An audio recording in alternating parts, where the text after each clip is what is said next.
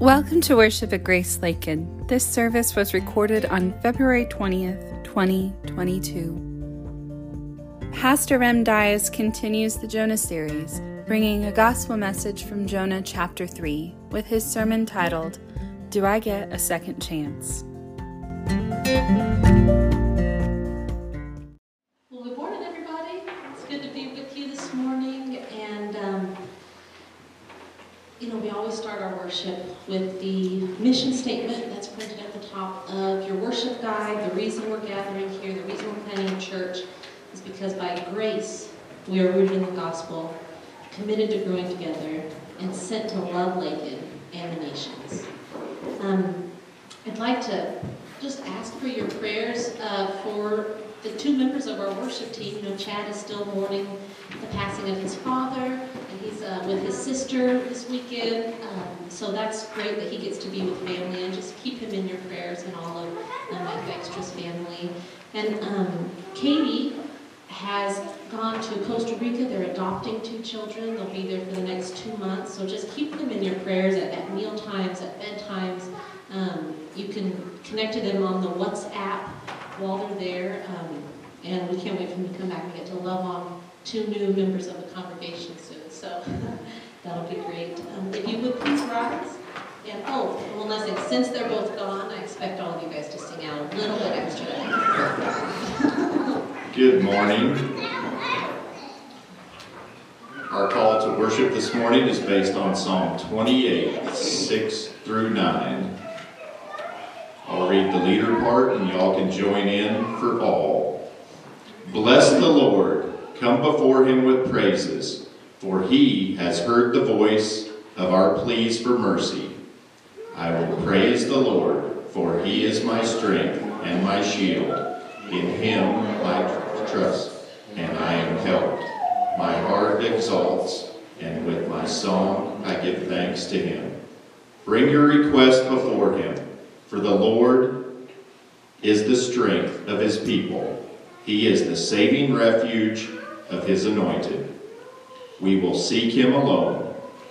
O save your people and bless your heritage. Be our shepherd and carry us forever.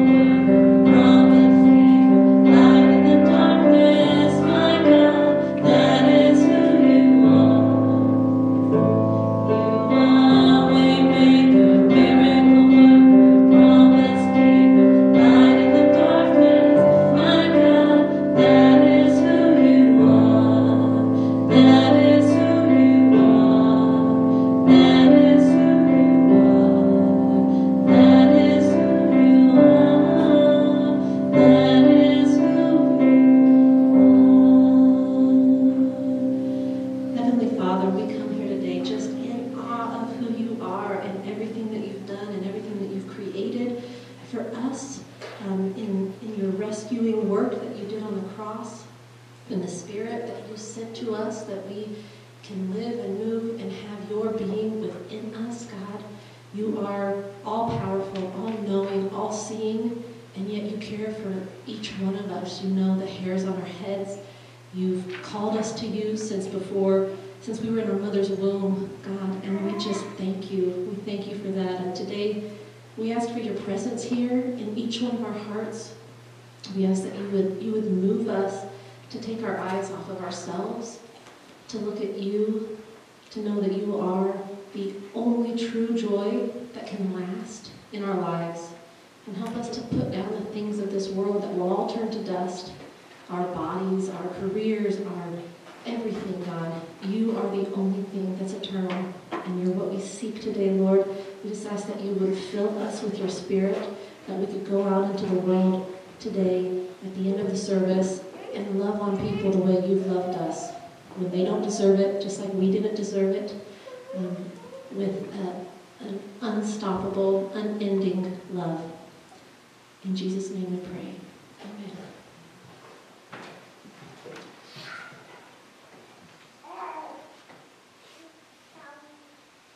Christ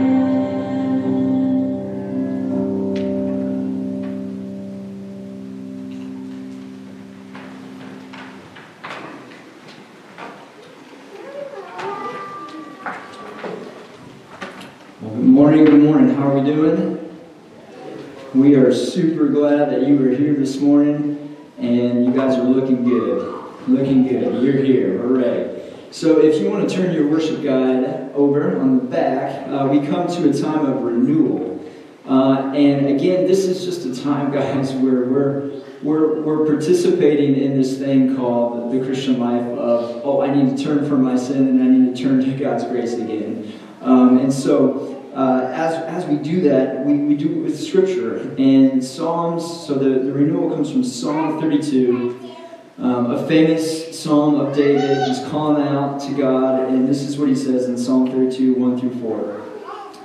Blessed is the man whose transgressions is forgiven, whose sin is covered. Blessed is the man against whom the Lord counts no iniquity, and whose spirit there is no deceit. And then this next verse is really interesting. For when I kept silent, my bones wasted away through my groaning all day long.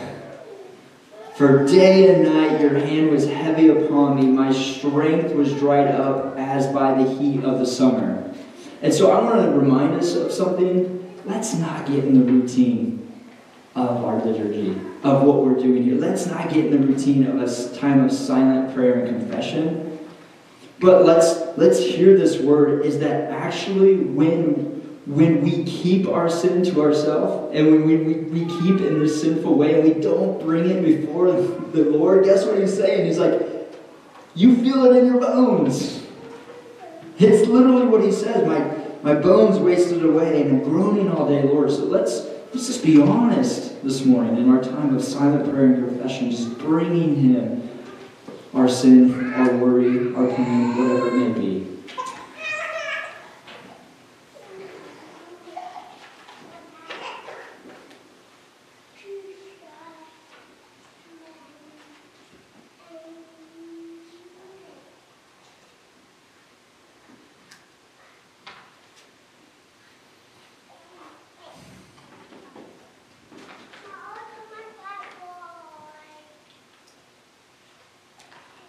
Father, it's here in the power of Christ I stand.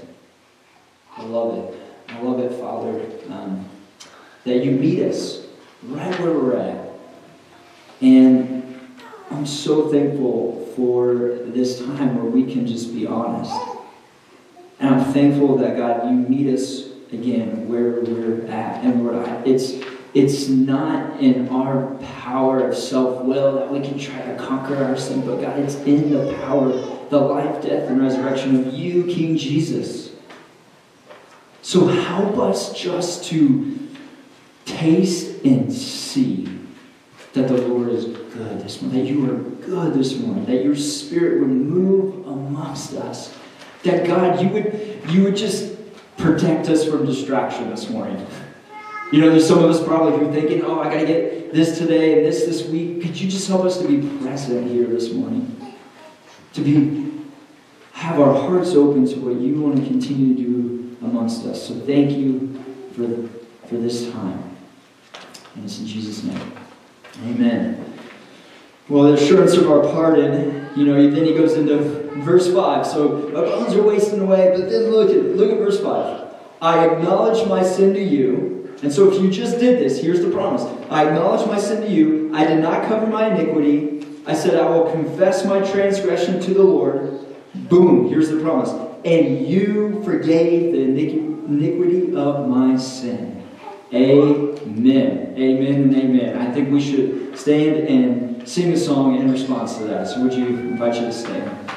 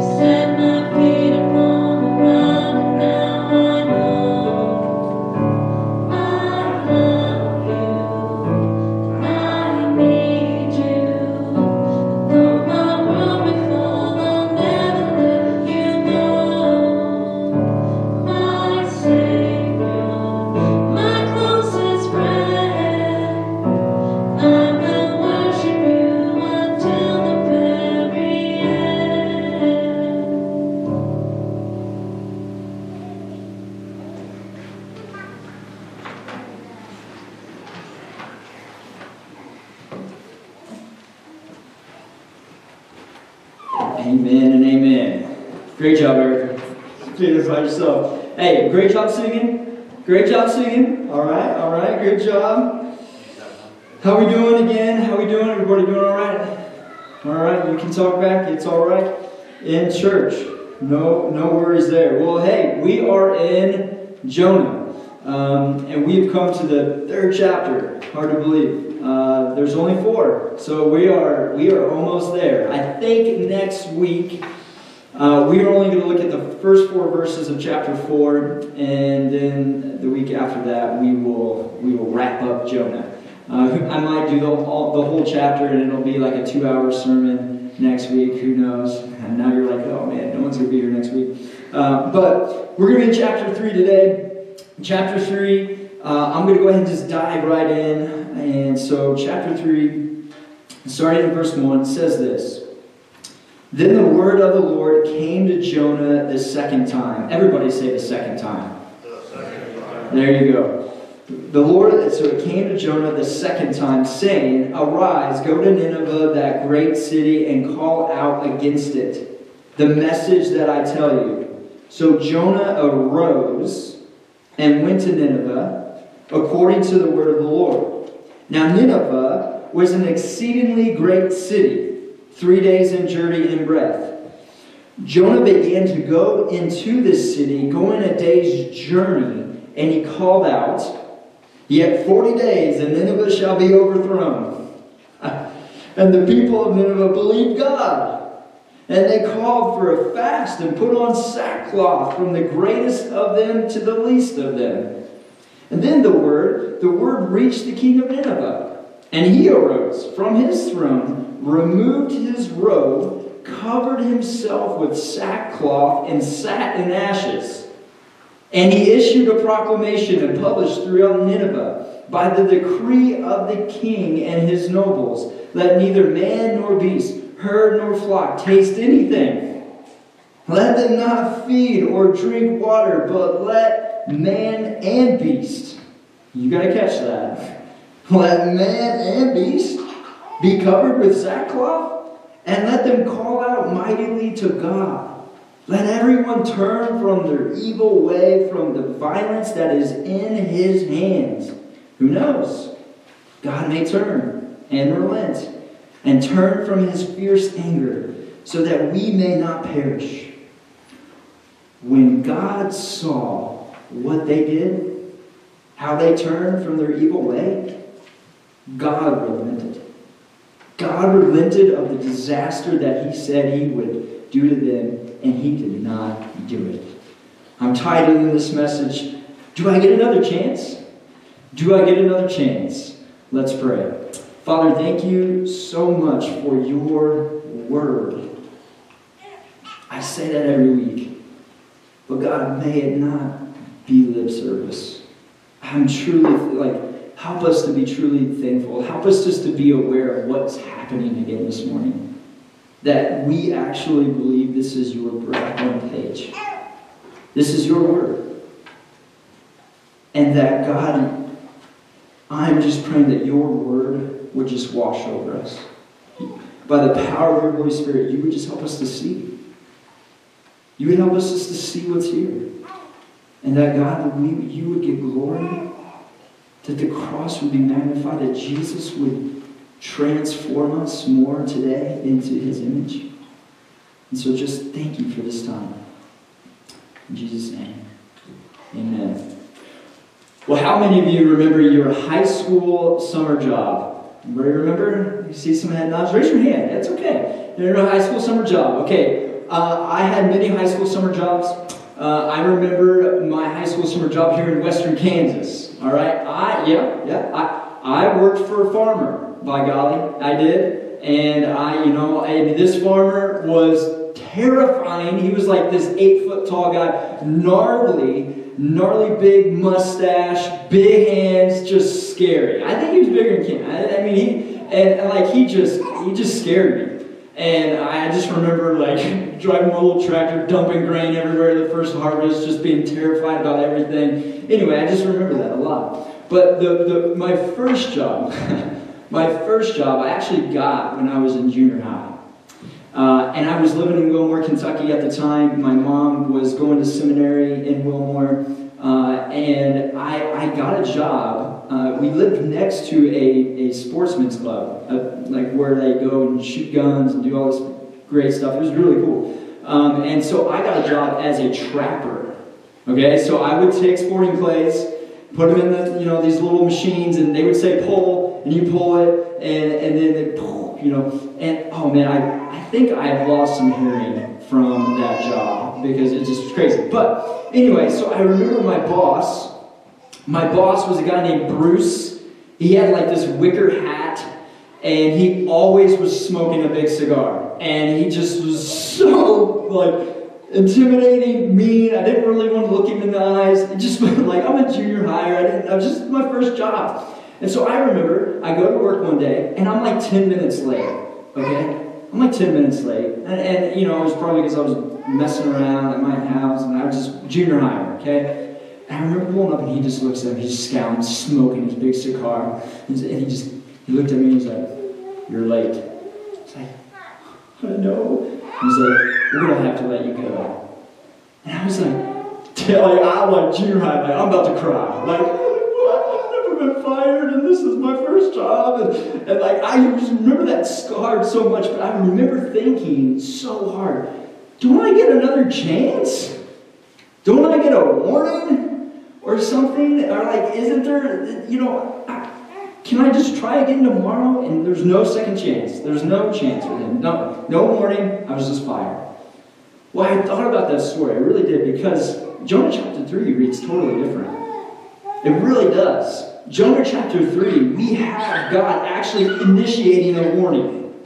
He's actually giving Jonah a second chance. He's, he's actually coming towards Nineveh and, and hey, I'm going to have mercy on you. And it's not that God is going to just sweep things under the rug. It's not like God would let everyone always be late. No, there's, there's judgment and wrath with God, but we're also going to see that his judgment and wrath and his warning is actually a great way of showing love to you and me. It really is. Um, A.W. Tozer, famous scholar, I would, I would just really recommend, uh, if you want to get some good reading, get some deep reading, read some like Tozer, C.S. Lewis, John Calvin, or something.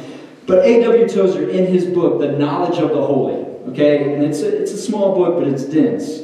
He starts his book by saying this What comes into our minds when we think about God is the most important thing about us. So, what comes into your mind when you think about God is the most important thing about you. Because if you think God is some, again, angry dictator, Bruce guy with a cigar, mad all the time, that is going to totally change the way you think about Christianity. If you think God is just some lax, lazy, lovey dovey, like, woo, woo, woo, guy, then that's going to change. It's the most important thing. So I really believe, here's, here's my aim this morning. I just want to show you two observations about God who He is, and His warning and, and His judgment, and also, but His relenting grace. Because God, guys, here's this when, when we repent, when we repent of our sin, God does relent. And so that's where to see. Two observations. Here we go. Number one, God gives us second chances. So we're going to see that in verses 1 through 4. And then, number two, God gives you relenting grace in repentance. So we're going to talk a little bit about repentance. So here we go. Let's dive into that first one. God gives you second chances. Look at how chapter 3 starts. The word of the Lord, the word of the Lord came to Jonah a second time. Now, when I prepare uh, a, a sermon and I go through a text, uh, there are certain texts that I really do feel like God just wants maybe one person or some people just to hear this one thing. And I honestly believe there's some of you that maybe just need to hear just this one thing right here. This verse is a summary, again, of the Bible. We said that chapter 2, verse 9 last week is another summary of the Bible. Salvation belongs to the Lord. But I really believe you need to hear this verse. God comes a second time. Most pastors, literally, that go through Jonah, spend their whole sermon on this one verse. Because again, it is it, God takes. He comes again in your giant mess ups and says, hey, there's grace. I mean, is this not the story of the Bible? Think about all the second chances in the Bible. Abraham had a second chance. Moses had a second chance. My favorite one, Peter. I mean, think about it. This is hilarious. Peter, like, we're to do communion, so they're up, like, they're up, and when this was instituted, they were up in the upper room, and, and Peter's like, oh, hey, I would, I'm going to die for you, Jesus. I, I'm going to die for you. Like, I, I, I'm, I'm all in. And what does Jesus say? He's like, dude, you, well, he doesn't say dude, but he, he's, hey, you're going to, you're, you're going to deny me. You're going to deny me three times. And he does. He ends up denying him. And like the, the pinnacle point of Jesus' ministry, he ends up just denying him. And then guess who's the leader of the church in Acts? Peter. It's like one of the main leaders.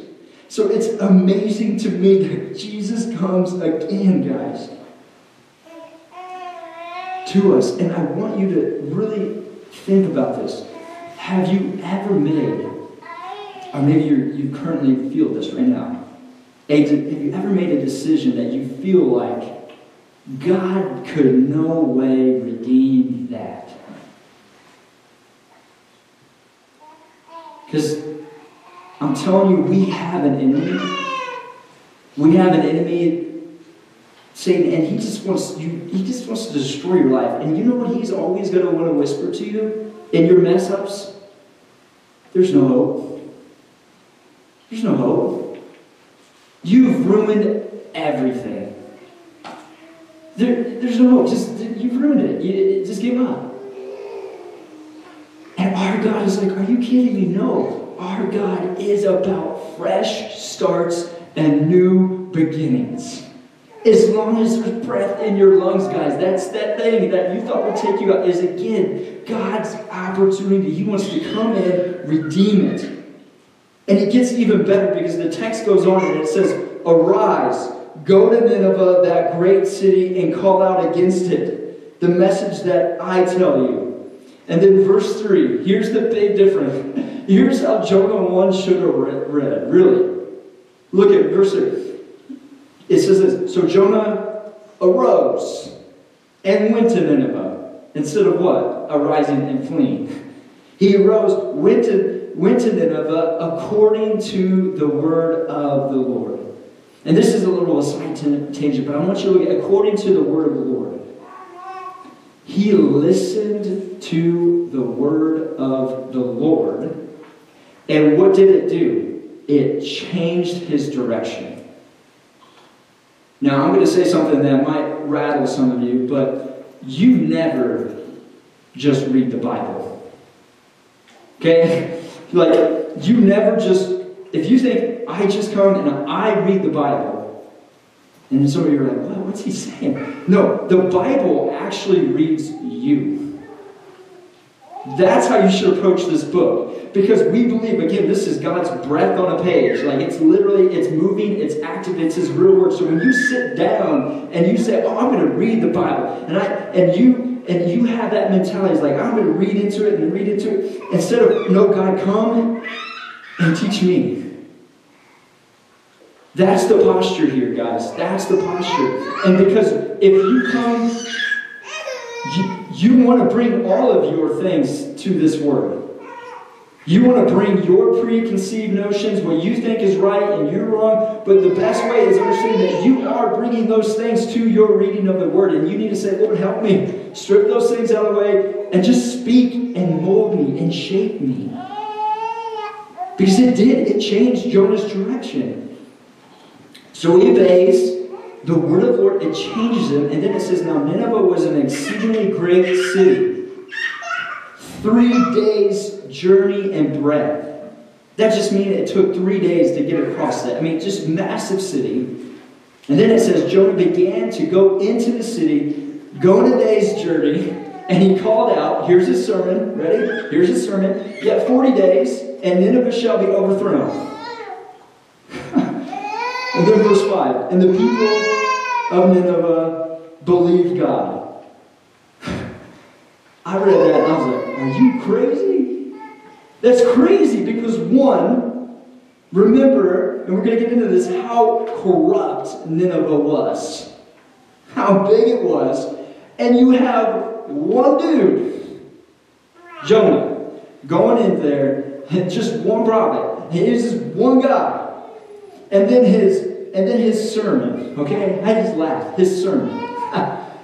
his sermon goes against everything they teach you to do in seminary. Literally everything. You know, in seminary they tell you like, oh, you need like an introduction, and you need like you need to like illustrate the text, and you need to apply it, and you got to dive into the Hebrew and Greek, and you got to make sure you walk through the text. You don't do any of that. You know what he says? Turn or burn. I believe that was the message every morning. You came to Grace like, you better turn, you're gonna burn. Like, I mean, that's literally what he says. And see, literally, it's it's this sermon is five words in the Hebrew. It's just five words. It's five words. And see what we learn here. Why am I going on about this in second chances? Because this is what we learn here, guys. Listen. God does not call us because we are able. He calls us because He is able. Listen, it wasn't because Jonah came and said, okay, I'm going to get my laser light show and my smoke machine, and oh, Hillsong band is going to come up at the right moment and play softly, and I'm really going to tell that funny story, and everyone's going to get saved. No, are you kidding me? What did he have? He had the Word of God and the Spirit of God. He had the Word of God. And that's all it takes. The Word of God is powerful and active. The Spirit of God is powerful and active. And He spoke it, and it moved, and it changed in Him. Listen, this means, this brings me so much hope because I can take the pressure, you can take the pressure. No one, no human in the history of the world, besides Christ has the ability to change a human heart. You realize that, right? And so, parents in the room, take a deep breath. Okay, can you just, we just need to, we just need to low it down sometimes. Because you know what we do? We put way too much pressure on our on us to change. We, it's up to us to change our, our kids' heart. You ain't changing your kid's heart. But what you can do is wash them in the Word. What you can do is be about serious prayer that the Spirit would move in their life. You might not be able to change your boss's heart, your neighbor's heart, your, your husband or your wife's heart, but you know who can and what can is the Word of God. Them interacting with God. And, and so, what are you doing to wash the people around you in the Word of God? To wash them, to bathe them in prayer. And listen, I want to say some the best avenues for you to do that, the best avenues for you to be about sharing the hope of Jesus is going to come through your failure. is going to come through your times of second chances. So we did um, we did Fields of Faith, and I thought it was such a great event, and it was so good. But we did we did that in Hillsboro too, and I remember one speaker I got for that event was a guy named Brian Worth. And I, I met this pastor at this big, big conference, and like, I don't know how I ended up meeting this guy, but basically his story is phenomenal. He was um, he was in a gang at a very young age, and he was in a drive-by shooting, and somehow it was linked that he he killed a, a young a young man in this drive-by shooting, and he was sentenced to life in prison, sentenced to life in prison. And in prison, he just, God got a hold of his heart.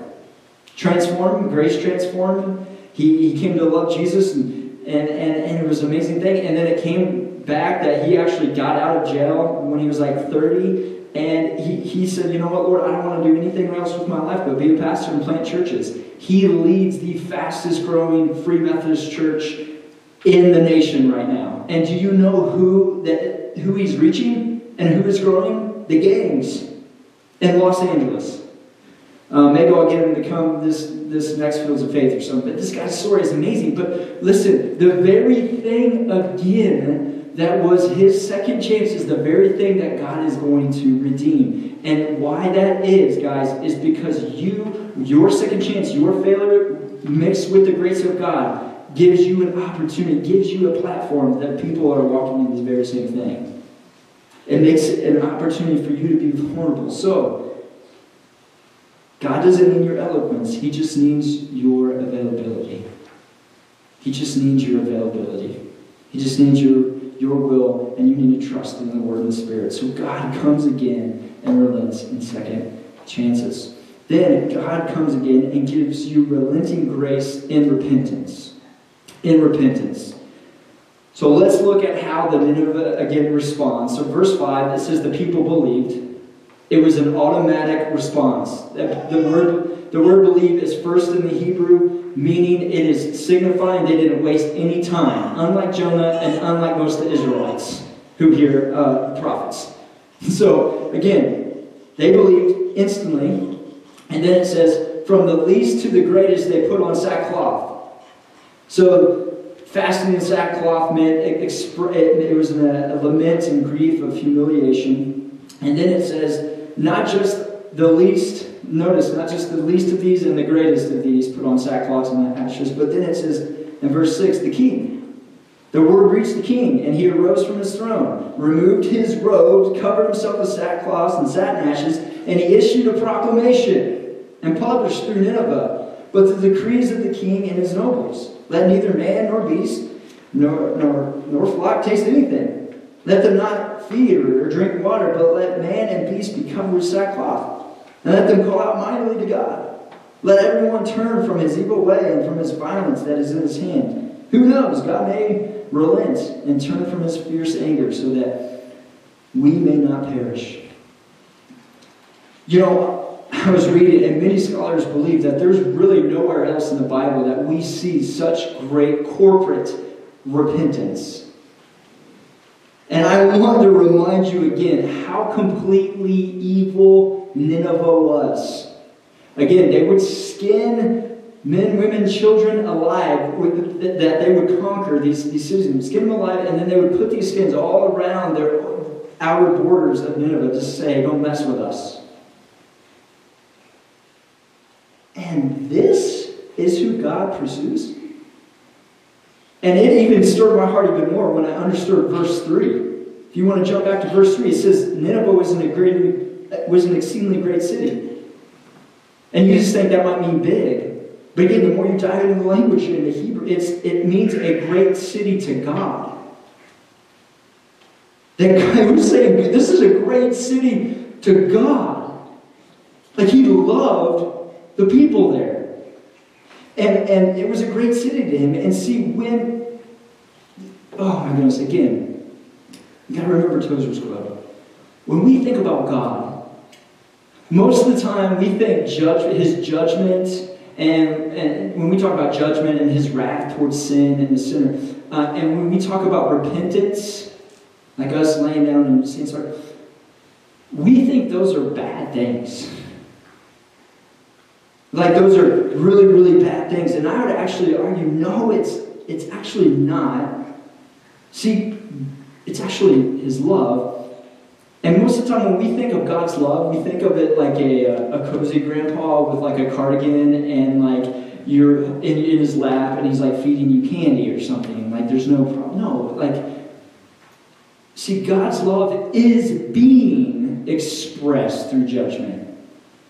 Like one author said, if you announce judgment, it is not because you intend to judge, it is because you intend to redeem without any warning. I mean, it just, no, the warning is a sign of an opportunity for redemption. And see, and Jonah's warning is, is implying that if they will re- repent, he's going to relent. Because even Jeremiah, Jeremiah, another famous prophet, says in Jeremiah 18 8, he says, And if that nation concerning which I have spoken turns from its evil, I will relent of the disaster that I intend to do it. So anytime when God throughout the Bible is saying, I'm going to bring just it's an opportunity, as Jeremiah is saying. It's, it's actually a good thing. And Nineveh, listen, Nineveh gives us a good window into what true and authentic repentance looks like. And now, when I say repentance, a lot of like, what do you, what do you mean? Like, repentance is simply turning from sin. That's like the most basic way to say what repentance is. But there's there's two sides to the coin of repentance. So you have turning from sin, but then you're turning to God in faith. So this is really the Christian walk: repentance and faith, repentance and faith. we turn from sin. We turn to God in His mercy. Martin Luther, famous, right? Like church reformer. Uh, you know, you learn about him maybe in history class when he posted these 95 theses on the, on, on, on the church door at Wittenberg and really started the Protestant Reformation. Do you want to know what number one? Does anybody know what number one of his 95 Theses says? It says this When our Lord and Master, Jesus Christ, said, Repent, he will the entire life, the entire life of believers be one of repentance. it's a pretty bold statement, and I would agree. Christian life, it, guys, it's it's a daily surrender of repentance. And, and, and what does, I want to help us because there's, there's counterfeit repentance and then I think there's true repentance. And we kind of actually been learning about this in our small groups. Um, but he says, number one, what true repentance looks like is they, and they had a true sorrow. Nineveh had a true sorrow for their sin, not just the consequences for their sin. Okay, look at the verse, verses 5 and 9. talks about how they were putting on fat, these, these sackcloths, and sitting in ashes, right? And then uh, catch this, they even had their animals. Did anybody catch it? They had their animals put on sackcloths and not feed them.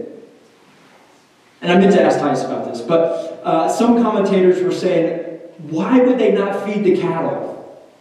Because they would moo, right? Like if you don't, if they're hungry, no, that's not true. Shoot, these commentators, they don't. But like if you don't feed cattle, like I don't know, like I remember when I when I first came here and we were out there with the Jaggers feeding their cattle, they were just running. But anyway, like there, there is this sign, like yeah, there, there, there is deep sorrow here. There is deep sorrow for what they have done. Their, their sin, not just their, their, their evil.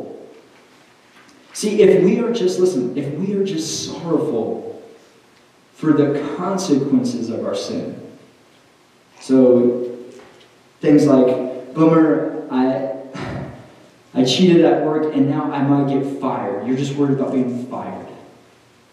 Or I got in that argument with my wife and now all the consequences of that, I just got to deal with trying to fix everything in the house, and now I got to go through the whole, I'm sorry, you're sorry, and the whole process of that. And that's all you're worried about, is just how long it's going to take to make.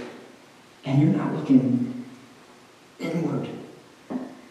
See, David, when he, when he sinned, he said, Against you and you only, God, have I sinned. and let me just say this if you have remorse, many of us, like when we come to that time of silent prayer and confession, you might feel where you've sinned, you've messed up, and you feel in your heart maybe remorse, sadness, maybe not overweight, but just that is actually a good sign that the Spirit's working in your heart. Because uh, I, I, recall the, uh, I, I heard that that when doctors say as long as a disease appendix hurts, there's, there's actually hope for safe removal. The danger period is when it stops hurting. And, and may mean that appendix has burst and spread poison throughout the entire body. So the author says, so be glad that when your sin and your conscience still hurts, it leads you towards repentance. And so the application here, guys, is, is, is really, I just, would you just pray that God would break your heart for your sin? Like he would allow you just pray, God, would you just break my heart? And ask him to show you the heart issues in your sin. Like most of us have these idols, and our small group did kind of dove, into this, but some of us have an idol of approval that It's your pastor sometimes. And so, what does that look like? The outward sins is a life of sometimes I get anxious or fear what people think. You have an idol of control. It might be you, you might manipulate a situation or gossip. Those might be outward sins. You have an idol of reputation. You feel it might be important to cut others down to protect your reputation. So I would just I would just plead with you guys when we come and we, we, we would Lord God, would you break our heart? Help us to see our deep sin and just that it's against you. And we wouldn't be just so concerned about these consequences of our sin. Yes, there is consequences for our sin, but help us to cut it at the root. And then we also see that Nineveh did not just have sorrow. They didn't just have sorrow and say, again, they got to the heart of it, but they had a turning in action from their sin. Uh, J.I. Packer says, repentance is a change of mind issued in a change of life. And I mean, that's what the text says. I mean, look at verse 8. He says, Let everyone turn from his evil way and from the violence that is in his hands. See, they were, number one, they were very specific about their sins, their evil. And, and, and it, was, it was the evil, but then they said what? It was our violence. They were specific. And when we come to a time of prayer, God, I would just say, be specific. Yeah, like, Lord, thank you, forgive me for my sins, but be, be specific with God. Be specific. Lord, help me, help me with this, whatever it may be. But be, and then take action. Make war on your sin. And see, I think this would probably be a really bad sermon if then I said, make war on your sin, just fight your sin, let's pray. And not really give you the source and the power of how do I fight sin. Because most Christians think the Christian life is about just avoiding sin. That is not the Christian life. That, that sounds miserable to me. It's not just like, oh, I gotta, sins everywhere, it's to destroy me, I avoid it. No, that is, yes, it, it is. It, it, it wants to take you out, but it's about being enchanted by a greater glory. It's not just about sin avoidance, but being wooed and awed by a deeper love of God and His grace. And I love what Calvin says. He says, No one, no one can willfully submit to God except he has previously known his goodness and entertained a hope of salvation. For he who is touched only with fear, fear of God's presence, and then despair prevails. And perverseness follows. See, you're not, we're not going to find power in repentance if we have a small view of God. And look at how, I love how the text says, they say, Who knows? Who knows? God may relent. He may turn and relent and turn from his fierce anger so that we may not perish. And I circled who knows in my Bible and I thought, oh my gosh. And I wanted to be like, right, hey, call on me. Who knows? Call on me. And I was like, man, I wish I could call Doc and get in the DeLorean and hit the flux capacitor and fly back in time and then be like, hey, I know. I, I, I actually know that in your turning, God is going to relent. God is going to turn. He is going, there's hope that you're crying out that He is, he is for you. He's going to cover your sin. And then that's what verse 10 says. It says, when God saw that they what they did and how they turned from their evil way. God relented of the disaster that He said He would do to them, and He did not do it. Now, I want to land the plane like this. I want you to see something. I am all about God's sovereignty. In the Reformed tradition, we love talking about God's sovereignty. He's control of everything. But what we mean is we, we don't believe in fatalism either. Like, God just, my will is nothing and I. No, He wants you to call out to Him. He, he says right here, call, they, they called out, they cried out, he wants you to call out to him in the midst of your sin so he can relent. See, God is for you again in your second chances and in your, He's with you in your fight against sin.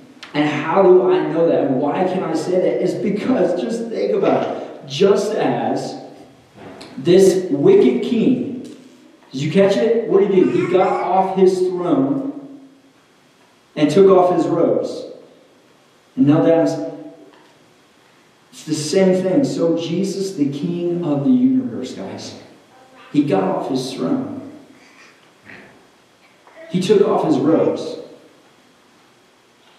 Not because he'd sinned and you know he needed it, but because you did, and I did. And Philippians says this: He was in Jesus. Talking about he was in the form of God. And he did not count equality with God a thing to be grasped. But he emptied himself by taking the form of a servant, being born in the likeness of men, and being found in human form, he humbled himself by coming obedient to the point of death, even death on a cross. And he did it because he knew you and I would need second and third and fourth chances. He knew, he knew that we would need to turn and that God could relent. God could relent from his wrath and his judgment towards you and me because it was poured out upon Christ. So, again, do we really get another chance? Left to yourself? No. You just to look at yourself? No. But do you get another chance? Absolutely in Christ. Look to Him. Call out to Him. Our God is a God of second chances and relenting when we turn in repentance. Let us pray. Father, I thank you so much for your word. It does all the work. But Lord, I pray you would take what I said just and, and, and help us. Help us to not just be hearers, but be doers of this word. And so some of us might need to say right now, right here, I just that they feel the weight of their failure, their mess up, and Lord, I pray they just need the word of God washing over them, that you're a God of second chance, that you are redeeming fresh start, God, through life in Christ. So, Holy Spirit, move. Produce faith. Give faith to those who need to put and rest in you, Jesus, in your finished work. Thank you, God, that when we repent, when we turn you you do relent. You do relent. Thank you. In Jesus' name. Amen. Well, with that, I mean, what a. I was thinking, you know, you always want to tie this, this the, the text into the, the elements. I was like, oh my goodness. Like this one's. Some weeks it's like it's harder, but this week it's like, oh, it's so easy. you kidding me? Because the reason why, listen, the reason why, again, God can relent and God can move towards you because Jesus' body was broken. It was broken and, and his blood was shed, absorbing, taking on the wrath and the and of God and expressing also his love. His love for you and for me. And I, I love it that this table,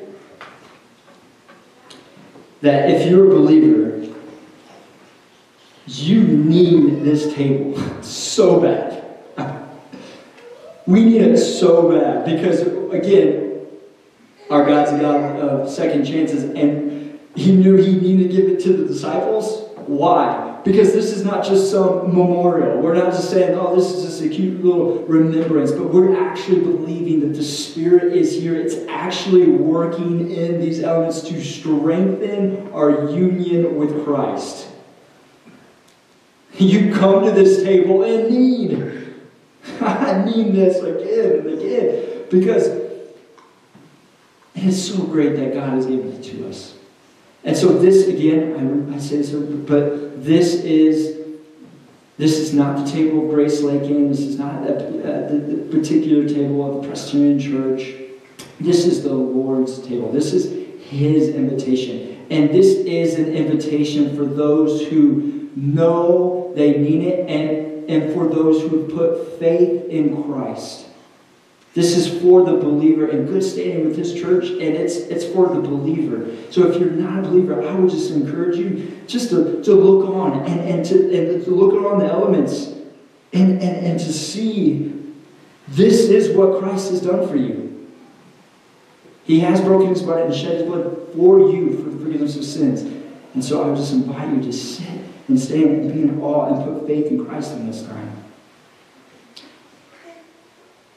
But I want to I want to read the words of institution. As always, 1 Corinthians 11. For I received from the Lord, for I received from the Lord what I delivered to you, that the Lord Jesus, on the night when he was betrayed, he took bread. He took bread, and when he had given thanks, he broke it and said, This is my body. This is my body, which is for you. Do this in remembrance of me. And in the same way, he also took the cup after supper, saying, This is the cup of the new covenant in my blood. Do this as often as you drink it in remembrance of me. For as often as you eat this bread and drink this cup, you proclaim the Lord's death until he comes. Amen. And so, Lord, we ask that you would just bless these elements again, the simple juice and, and, and this oath. And Lord, I, I pray Father God, thank you that you have provided a way through Christ. Thank you, Christ, for laying down your life for us. And thank you, Holy Spirit, that you move in this time to strengthen us. And I pray you would. I pray you would move in this in a mighty way that God, it would again just strengthen our union so help us prepare our hearts. We love you and thank you. In Jesus' name, amen.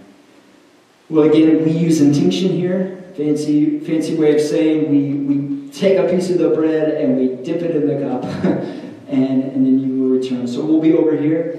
Um, and so when your heart is ready, okay, when your heart is ready, we're going to ask you to come forward, and we'll tear a piece of the bread and dip it in the cup.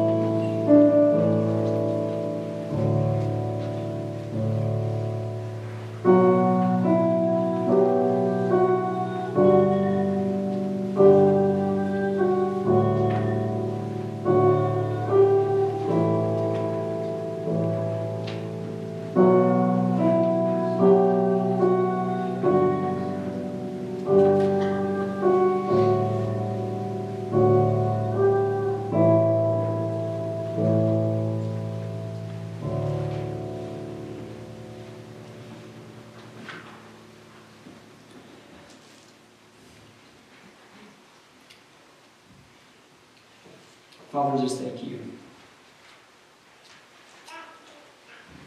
Thank you again for what you've done for us. Please, please, Father, help our hearts. Help our hearts to rest more in your finished work.